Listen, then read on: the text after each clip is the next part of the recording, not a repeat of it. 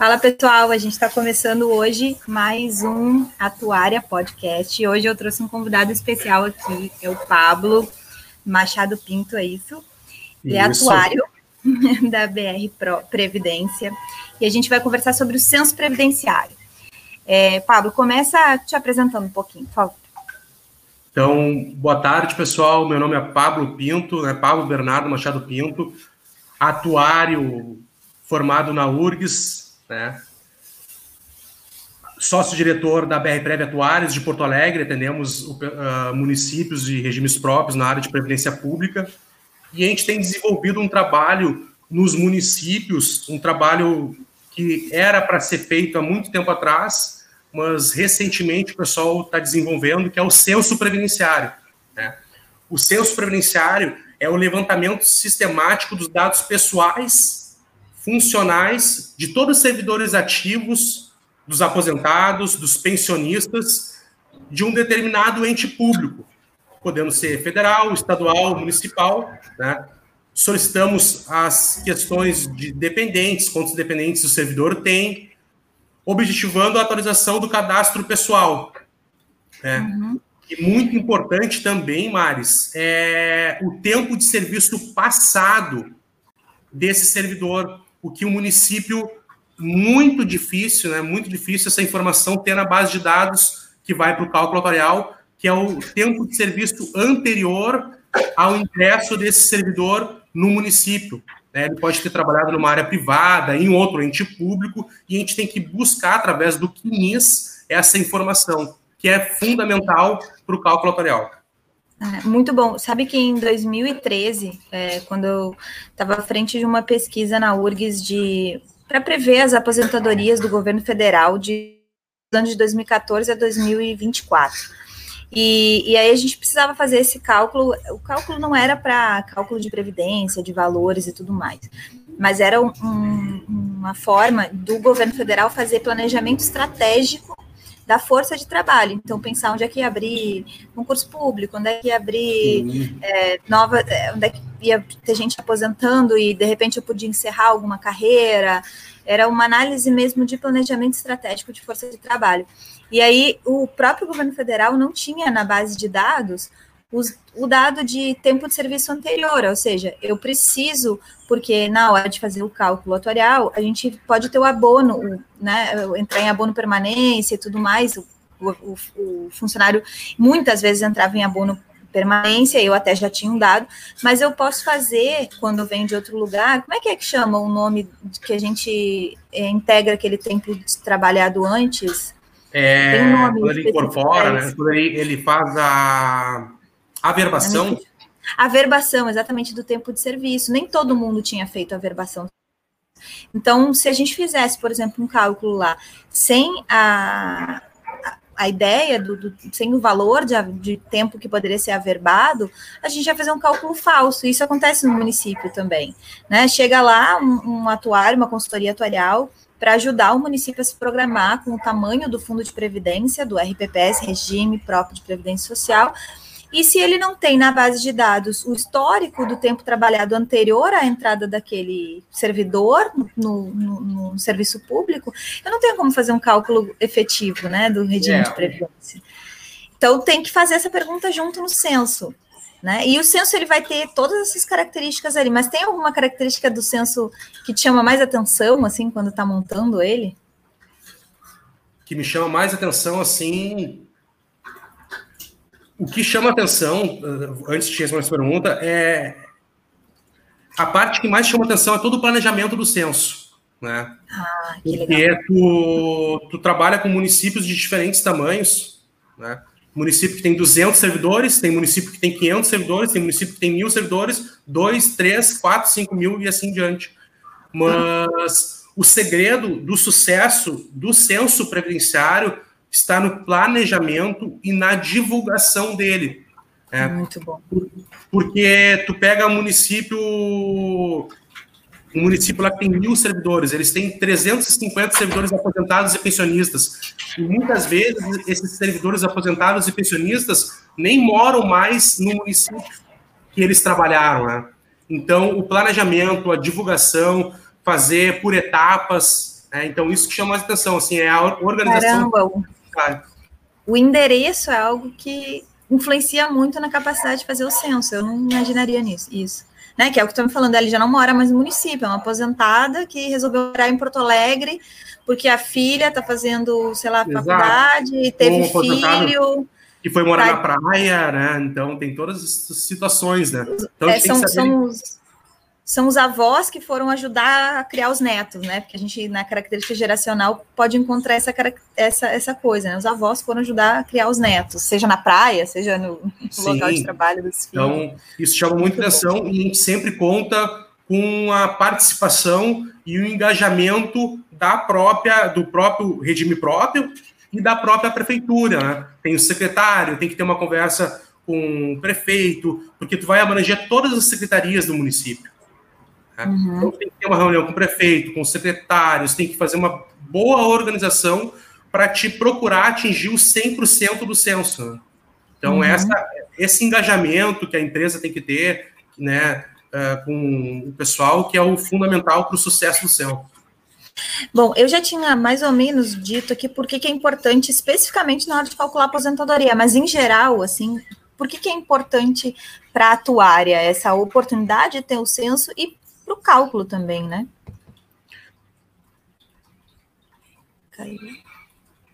Censo está falando.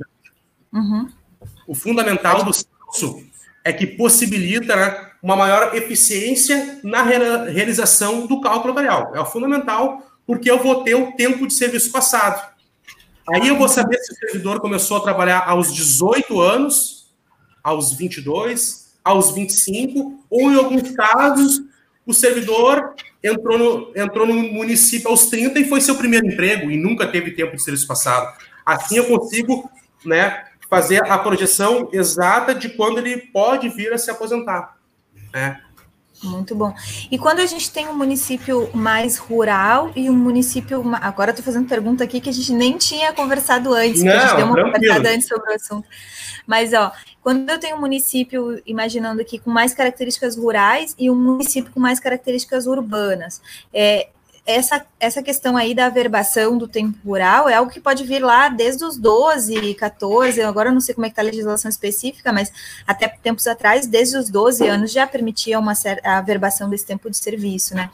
E rural ainda, com uma contagem diferente. Vocês têm essa diferença da característica do município rural ou urbano na hora de fazer o que a gente chama ali de avaliação atuarial? A diferença... É porque hoje... o cara... Eu não tenho historicamente um registro, ele descobre, né, que, eu posso pegar o talão do meu pai, que era agricultor, eu ajudava na roça naquela época mesmo, e aí eu tenho direito a contar esse tempo de serviço lá pela aposentadoria e tal.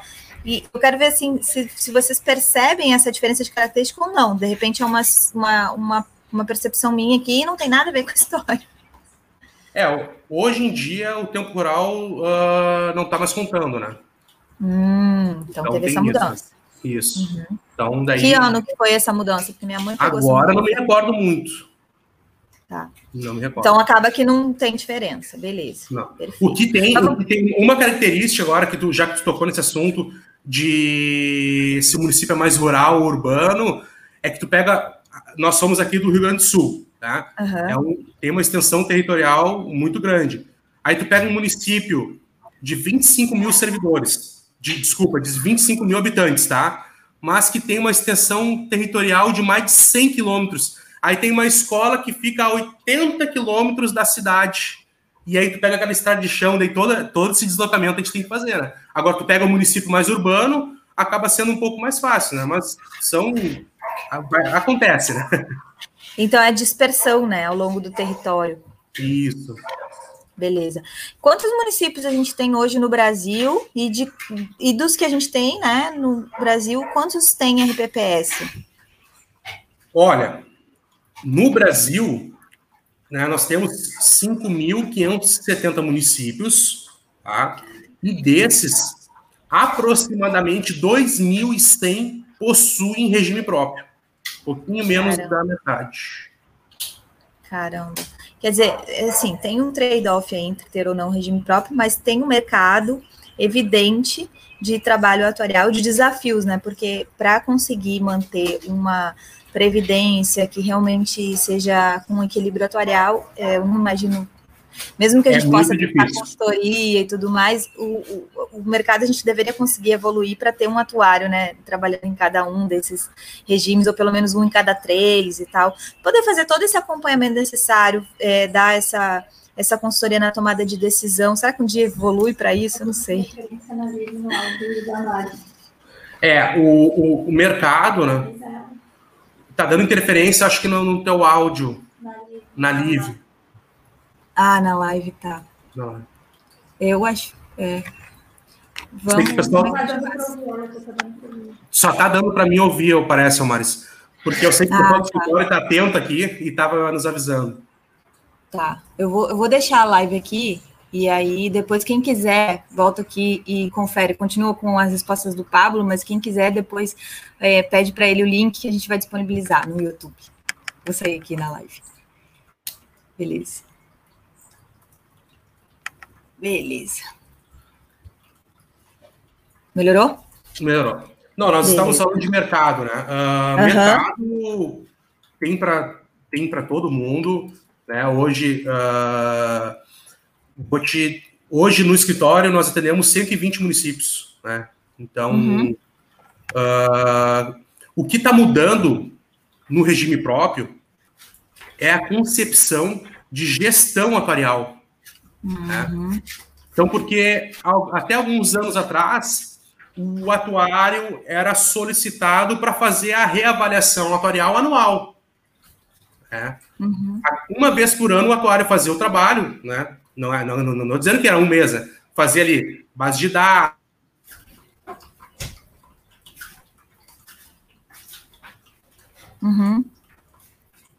E aí se encerrava aquela parte do cálculo. Alguns municípios contratavam consultoria mensal, mas nem todos.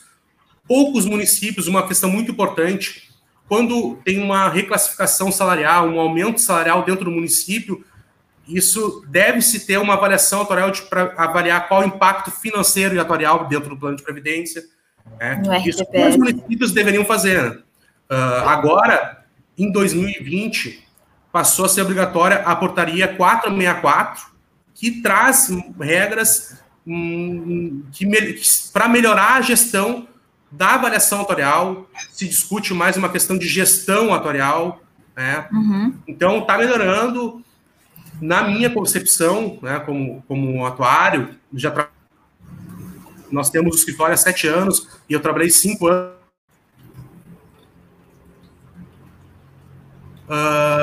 Daqui 1-2 anos, esses municípios eles vão ter uma questão de ter o trabalho da forma mensal, né? Isso faz toda a diferença, né? Quando a gente tem uma avaliação atuarial. E aí é interessante a gente entrar nesse tópico de entender quais são, o que são as avaliações atuariais, o que é uma avaliação atuarial e E quais são os tópicos que estão contidos lá na avaliação atuarial, né? A avaliação atuarial em si é algo que até posso conversar aqui, que é, assim, um dos documentos mais importantes que um plano de previdência deveria ter, porque quando a gente pensa num planejamento de longo prazo de algo que é a aposentadoria, que impacta direta e indiretamente no município, eu realmente devo ter aquele documento como referência para tomada de decisão. Né, onde eu vou ter vários tópicos, o Pablo já me ajuda aqui, mas onde eu vou ter o entendimento de verdade do que significa aquele planejamento de previdência do município. E antes da gente entrar nos tópicos que ela estão, já falando sobre esse rearranjo e a importância de entender o RPPS no município, quando houve, agora, há 2 anos atrás, ou 3 ou 4 anos atrás, aquela expansão dizendo assim que o município tem que oferecer creche, né, a obrigatoriedade do ensino fundamental pelo município com creches e contratação e concursos para professores, eu logo olhei essa determinação de política pública e disse assim, meu Deus, como é que isso impacta na Previdência, porque eu obrigo o município, eu estou, né, dizendo para o município, olha, a educação infantil é obrigatoriedade tua, mas eu, uma obrigação acessória que eu estou impondo aí é a Previdência de professores, mulheres novas, com benefícios que a gente sabe... historicamente aí, não é nem se para questionar isso, o direito, né, não o benefício, o direito é diferenciado, mas a gente está impondo para o município algo que está lá na frente. Quem é que está olhando esse impacto? Quem é que está vendo essa decisão de política pública de educação impactando na Previdência? A gente não viu ninguém falar sobre isso. Esse olhar não teve, eu desconheço, né? Nos nossos clientes esse olhar não teve e tem um impacto muito grande para dentro do plano de Previdência, né? Muito. Porque... hoje, nos municípios, os professores ocupam aí em torno de 40% a 50% do total de servidores, e sendo que aproximadamente 90% são do sexo feminino. Então, a gente tem redução, claro que é mérito dos professores, a gente não está nem discutindo isso, mas tem a redução dos anos para se aposentar, a idade menor, e isso tem um reflexo muito grande dentro do meu plano de previdência, consequentemente aumenta o meu passivo, né? O município tem que contribuir, fazer um aporte maior para dentro do plano de previdência. Então, isso não foi discutido, é uma política pública que não foi discutida na Previdência. Exatamente, é uma política pública. A gente, quando fala em equilíbrio atuarial, a gente não discute as decisões sociais, né? A gente discute o entendimento de que se essa é uma decisão social que o município quer, que a sociedade quer, a gente tem que entender que existe um desequilíbrio atuarial por conta de uma decisão social. E aí isso não deve ser um problema, o município ter que arcar com o déficit atuarial, que é um déficit atuarial que a gente topou assumir como sociedade, não só na hora de dizer, olha, vai se aposentar antes, mas na hora de pagar também depois.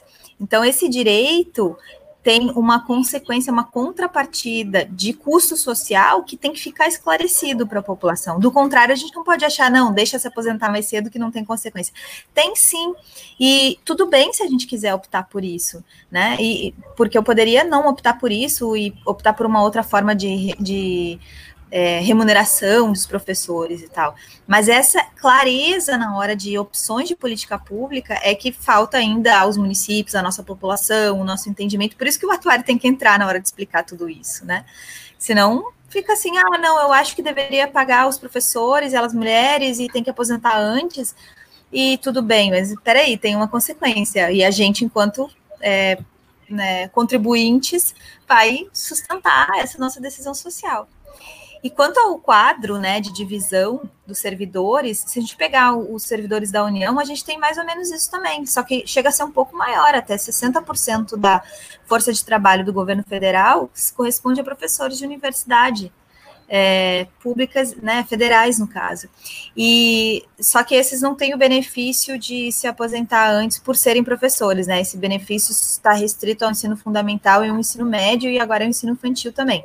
O ensino superior não se dá esse direito, né? Só continua o direito da decisão das mulheres, direito das mulheres se aposentarem, né? A diferença de idade ali. Mas a gente tem a mesma configuração no ensino, no governo federal, de número de servidores, com 60% da força de trabalho dos servidores da União são professores ou estão alocados em instituições de ensino. Então, a gente pensa ali a educação como essencial na hora de pensar uma política pública de previdência. Não tem como. Né? E a mesma coisa, a mesma discussão a gente não viu sendo feita quando foi feito o REUNI, o Programa de Reestruturação das Universidades Federais, né? Lá em 2010, finalizou já estava no meio em 2010, mas começou em 2008, se não me engano, e finalizou em 2012. Então, quando houve uma reestruturação das universidades federais, também não houve essa discussão do impacto na Previdência. E está aí hoje a gente tendo que fazer reajustes a nível federal também. Mas vamos voltar nos tópicos, então. Por que a avaliação é importante e quais os tópicos que tem nela para a gente dizer, olha, realmente você deveria olhar esse documento para se planejar? Então, a avaliação atuarial é um estudo desenvolvido pelo atuário, baseando-se, né, nas características biométricas, demográficas, econômicas da população analisada, com o objetivo de estabelecer de forma suficiente e adequada recursos que vão garantir o pagamento dos benefícios previstos no plano. Então, o RPPS tem um rol de benefícios Hoje, após a reforma da Previdência, o RPPS paga só as aposentadorias e pensões. Antes nós tínhamos os auxílios, né? Os auxílios agora eles passam a ser de responsabilidade da prefeitura. Essa adequação na legislação dos municípios, ela vai ocorrer no decorrer de 2020. Né? Então, é um ganho, né? Na hora de pensar em cálculo atuarial, é um ganho muito grande. Exatamente, né? E para a gestão do RPPS também, né? Porque eles tinham que ficar responsáveis por toda a parte de auxílio-doença, perícia e tudo mais. É um custo a menos para dentro do regime próprio também, né? Porque eles têm a taxa de administração, porque no custo normal, quando nós calculamos lá, tem o custo administrativo, que muitas vezes tu pega um município pequeno, o custo administrativo é muito baixo. Então, tem todas essas burocracias, elas passaram a ser de responsabilidade da prefeitura, e o regime próprio fica só com aposentadorias, e pensões, né? Que é, então, e a avaliação, né, a gente tem que buscar o equilíbrio financeiro e atuarial do plano. Né? Muitos municípios têm déficit atuarial, né? E nós temos que, dentro das possibilidades do município, dentro do que a lei nos permite, buscar o equacionamento desse déficit atuarial. Né? Aí a gente tem que estabelecer em lei quais serão as alíquotas suplementares que vão pagar esse déficit atuarial para no futuro nós estarmos equilibrados atuarialmente e financeiramente. Então, essa é a importância da avaliação atuarial. Uhum. Exatamente. Me perguntaram quais são os tópicos que tem na avaliação atuarial, né? Isso. O que a gente tem na avaliação atuarial? Análise da base de dados, lembrando que, puxando um link do que nós conversamos, o censo previdenciário, depois de pronto, eu tenho uma base de dados totalmente fidedigna. Né? Então, eu tenho que analisar a minha base de dados, aí a gente faz o relatório de consistência das informações, né, do que eu posso ter de errado ali, porque o município, ele nos passa as informações através do sistema do município. Então, a gente tem que ter muito cuidado nessa hora, né, se as informações foram passadas de forma correta. Analisar a legislação municipal, estudo de aderência das premissas biométricas e financeiras, cálculo das reservas matemáticas, cálculo das minhas contribuições, o que eu tenho de contribuição futura, o que eu tenho de benefício futuro, fluxo atuarial, projeção atuarial para os próximos 75 anos, toda a análise demográfica e estatística dos segurados ativos, inativos, pensionistas, a nota técnica atuarial, e também nós temos que preencher o DRA, que é o demonstrativo de resultado da avaliação atuarial. Então, mais ou menos, esses são os tópicos principais da avaliação atuarial. Uhum. E depois da gente fazer essa avaliação atuarial, assim, em geral, quais são os resultados? Você já adiantou aí, né? Ou eu vou verificar se tem um déficit, ou se eu vou verificar se tem um equilíbrio ou eventualmente superávit, né? Dessa média, assim, de históricos aí, de trabalhos que vocês já fizeram, que são muitos ao longo dos anos, assim, qual o percentual que tem déficit? Olha... Tem alguém que não tem déficit? Aí tu melhorou a pergunta, né? Déficit atuarial é praticamente 90% dos municípios. Déficit atuarial, porque pensa que também o déficit atuarial é diferente do déficit financeiro, que às vezes o pessoal Sim. faz uma confusão. Então, já teve, nesses anos que a gente trabalha aí, a gente já teve que responder muitos jornais e tudo, porque o pessoal pegava o déficit atuarial do município lá, 50 milhões de déficit atuarial. Está quebrado, mas nada a ver, né? Porque nós temos o déficit financeiro, que é quando o superávit financeiro, que é uma coisa, né? E o déficit atuarial, que é a reserva que eu tenho que ter para garantir o benefício de todo mundo, né? A valor presente, que eu não tenho hoje, mas que eu vou constituir essa reserva no futuro. Então, déficit atuarial é comum nos municípios. Claro, tem casos que não tem déficit atuarial, né? Mas é a minoria, né? E o resultado do censo, por incrível que pareça, o resultado do censo previdenciário nas avaliações atuariais, eu consigo, na maioria das vezes, ter uma redução do meu passivo. Né? Então, esse é o que o censo traz. Além porque tem gente que morreu e que a gente não sabe que morreu. E aí o município continua pagando... Vamos esclarecer, né? O que acontece lá no município. E aí, sei lá, o neto continua sacando a aposentadoria da avó e o município não fazia uma atualização. E aí essa pessoa sai da minha base de dados e eu reconheço, exato, que ela morreu.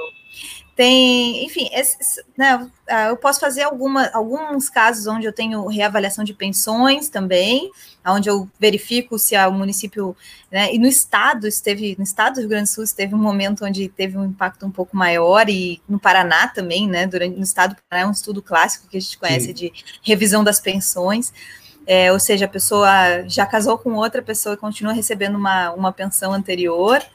E aí eu já vi casos onde se usou até as redes sociais para comprovar de que, né, enfim, tem toda uma discussão aí do que pode e do que não pode, mas assim, a realidade da coisa, quando a gente faz o censo, a gente busca a realidade do município, dizendo, olha, tem pessoas que já tinham morrido e o município continua pagando para quem, pagando por quê, né, são uma das coisas. E o que eu ia comentar, fazer mais um comentário sobre essa, explicação, assim, que a gente gosta de falar em explicabilidade, que o atuário tem que ter essa capacidade de explicar o que a gente fala. E quando a gente fala, tem diferença entre o déficit financeiro e o déficit atuarial. Cada um de nós tem uma vivência com o dinheiro, né? Então, pensa assim que eu tenho o que eu recebo de salário e o que eu tenho as minhas despesas todo mês lá, do que eu gasto. E aí eu tenho... Ou seja, todo mês eu sei se sobra dinheiro para eu guardar ou se eu falta dinheiro e eu preciso pegar uma dívida no banco ou usar o cheque especial, enfim. Isso é o que a gente chama de déficit financeiro ou superávit financeiro, que está entrando no meu caixa e o que está saindo do meu caixa todo mês, né? Quando no final do mês, se falta dinheiro para fechar aquele mês ou se sobra dinheiro para fechar aquele mês, eu, pessoa física. E aí, quando eu falo em déficit atuarial ou superávit atuarial, é quando eu faço o fluxo de todos os meus salários futuros, de todas as minhas despesas futuras, inclusive com os empréstimos, com as dívidas que eu fiz, e inclusive com os rendimentos de investimentos que eu fiz futuros. E aí eu olho e digo assim, ó, vai me faltar dinheiro no final da vida ou vai me sobrar dinheiro no final da vida. E aí eu digo, embora atualmente eu não tenha, por exemplo, eventualmente um déficit, né, financeiro, eu posso numa projeção dizer, olha, vai me faltar dinheiro ao longo da vida. Por quê? Porque eu posso ter que enfrentar uma doença que é um câncer e eu não estou fazendo reserva para isso. Porque, enfim, aí eu tenho que projetar os cenários do porquê que isso pode acontecer. E o município é a mesma coisa. Ele tem um dinheiro que ele ganha todo mês de arrecadação lá, previdenciária, e um dinheiro que ele gasta com a previdência, né, dos servidores. Aquele dinheiro eu tenho um fluxo financeiro de déficit ou de superávit, mas quando eu boto na conta quanto tempo todos esses servidores vão sobreviver e tem recebimento de previdência, né, de aposentadoria no futuro, e eu vejo quanto que eu vou receber, eu, município, vou receber para poder pagar, aí aparece o nosso déficit ou o nosso superávit atuarial. E aí eu digo assim, poxa, deu déficit, então eu tenho que aumentar a alíquota, que é a forma que eu digo assim, olha, o município paga um pouco mais e todos nós, servidores lá, começamos a poupar um pouco mais, a contribuir um pouco mais para fechar essa conta lá no final da vida, né, ou daquele plano como um todo. Então, eu gosto de fazer essa comparação com o que a gente vive, pessoa física, porque todo mundo vive isso, né, sendo adulto a gente vive isso, e aí começa a dar um pouco de entendimento para quem não pensa. Eu gosto também de, a gente aqui falando com alunos ou com atuários também, é legal entender essa comparação, que ela funciona muito bem para as pessoas na nossa volta, que não falam nossa linguagem atuarial, né, digamos assim. E outra questão muito importante também, que a gente não falou, que está dentro da avaliação atuarial, dos resultados, é a compensação previdenciária. Essa é ótima. Tá, a compensação previdenciária é muito importante. O pessoal que está nos ouvindo, né, que trabalha com regimes próprios, alunos, o que é a compensação previdenciária? O servidor uma servidora específica teve 30 anos, se aposentou aos 55, 30 anos de trabalho, né? Só que ela trabalhou 10 anos fora do município e 20 no município.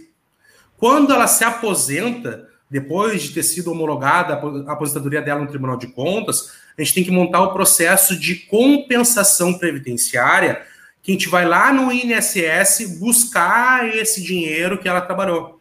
Da mesma forma que o INSS e INSS busca na prefeitura aqueles que se aposentam no INSS. E agora está sendo regulamentada a compensação previdenciária entre os regimes próprios, né?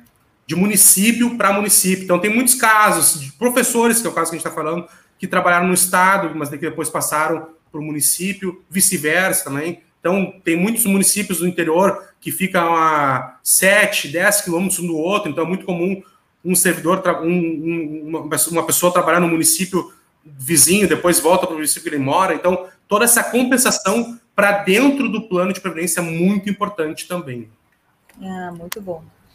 Vamos lá, então. E agora sobre o censo, porque eu fiquei encantadíssima quando eu vi uma das reportagens, das publicações de vocês no Instagram, né? BR Prev, é isso? O Instagram BR tem uma Atuários. Isso, no Instagram. E aí eu achei só, vou chamar o Pablo para a gente conversar sobre isso. Então, quais são as etapas de um censo previdenciário?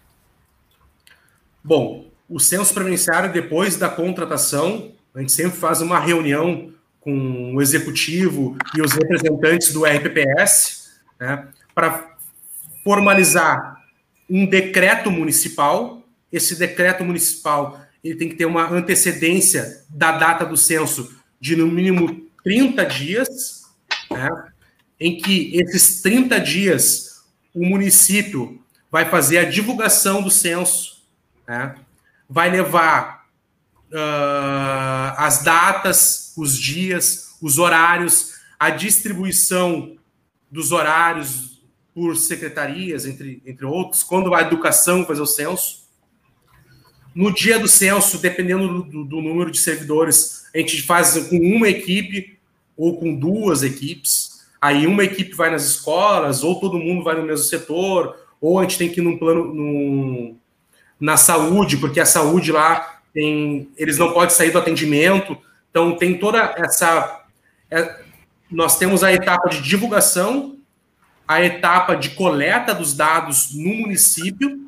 Depois da coleta dos dados no município, a gente traz essas informações para o escritório, né, onde a gente lança no sistema todas as informações, digitaliza elas, para depois entregar, né, para o município os resultados e também cadastrar no CIPREV, que é o sistema da Previdência, né, onde fica regulamentado o censo previdenciário.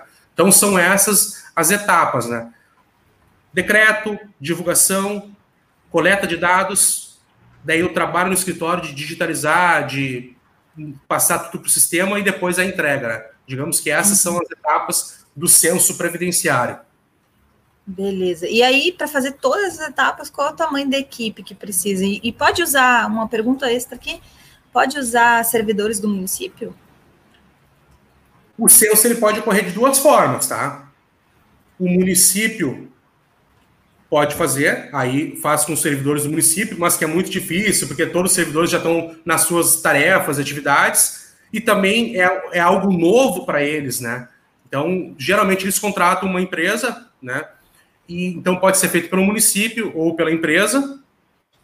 E daí tem a parte de sistema, né? O município tem que ter um sistema para fazer e tudo mais, né? E tu me perguntou quantos... Tamanho da equipe. Olha, vou te dar... Depende, porque tem municípios que são nossos clientes que tem 200 servidores. Isso com 3 pessoas em 3 dias a gente realiza o censo. Claro que depois é a parte de coleta dos dados. Depois tem que trazer para o escritório e fazer todo o trabalho no escritório. Mas o que com 7 pessoas, né, em um dia, a gente consegue atender uns 300 servidores. Então, digamos, você pega um município de... mais ou menos isso. Né? É por isso importante a etapa de divulgação, né, das pessoas se programarem para isso, porque quando eu faço o censo previdenciário, eu também faço dos aposentados. E aí tem então, toda a função de saber onde é que eles estão, né, aposentados ou pensionistas, enfim. Mas os ativos é tranquilo, né? De fazer, não tem muito. Não tem muita, tipo, não sei, às vezes deve ter município, talvez, que nem os ativos não sejam tão fáceis de levantar, mas eu imagino que a maior dificuldade esteja nos aposentados e nos pensionistas, e aí a importância da etapa da divulgação, né? Da divulgação, e tu tem um cuidado especial com os aposentados e pensionistas, né?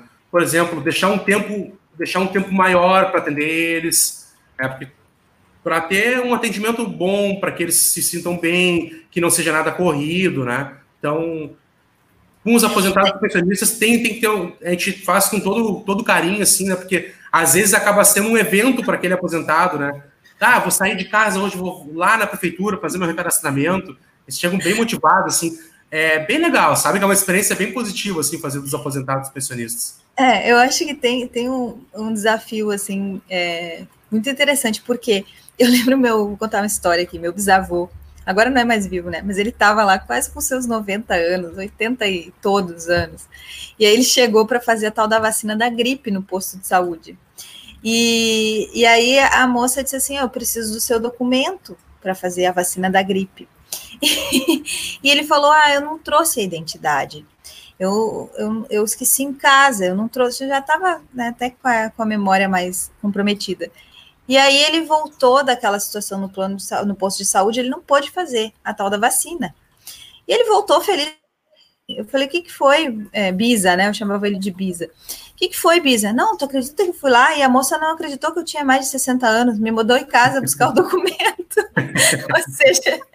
Ele nem achou ruim ir em casa buscar o documento. Não, acaba sendo um evento para eles, né? E aí eu falei, Bisa, é questão de regular dele. Não, ela sabia que eu tinha mais de 80 anos, eu tô brincando, né? Eu falei, tá bom, então. Mas tem esse lado que, se for bem conduzido por um município e bem comunicado, pode ser muito bem quisto pela população, pela prefeitura, mas tem um risco político, né? Do prefeito estar assumindo isso daí, dizer assim, meu Deus, agora ele é contra os aposentados.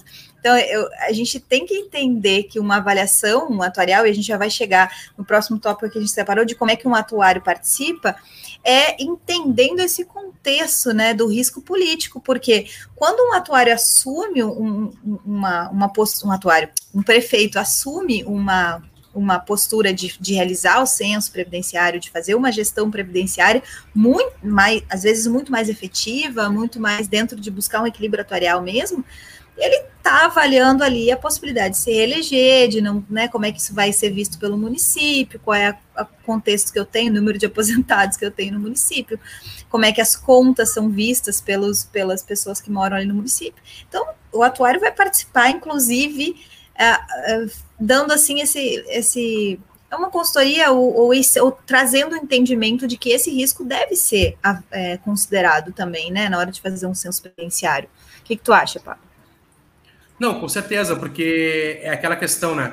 Nunca foi feito um censo previdenciário na maioria dos municípios. Aí o pessoal agora que está bem na época de reforma da Previdência, aí o pessoal, mas por que está fazendo isso? O que vão tirar de mim? Eles perguntam, né? Então, exato. Tem, claro que tem esse risco, mas aí que está bem a questão da empresa, do atuário, de quem está atendendo no censo, tem uma explicação que o censo para o recadastramento dos servidores para a Previdência, que pode trazer uma melhoria para o próprio servidor, na gestão da Previdência, que o RPPS acaba sendo dele também, né? Então... Daquele ali que está vivo, né? Porque... Exato. Então, o segredo é ter uma boa comunicação, né? Exatamente. E conseguir explicar o benefício... Exato, para quem está vivo, né? Quem vem se recadastrar é um trabalho de formiguinha, imagino, também. Se eu tiver uma conversa com todo mundo que vem se recadastrar nesse sentido, eu vou estar atingindo realmente o objetivo. Adorei, Pablo. Quer mais algum... Lembrou de mais alguma coisa? Alguém fez uma pergunta ali na live? Estou acompanhando aqui. Vamos ver aqui. Não, a gente não tem dúvida na live hoje. Lembra de mais alguma coisa? Não, bom, tipo, até um bom papo, né? Foi bem interessante.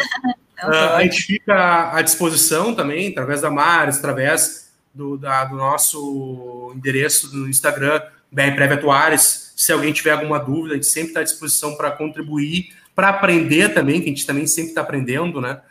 E dia 16 de abril, só para dar um recadinho, dia 16 de abril, nós estaremos realizando um curso no interior do Rio Grande do Sul, um evento, né, em Soledade.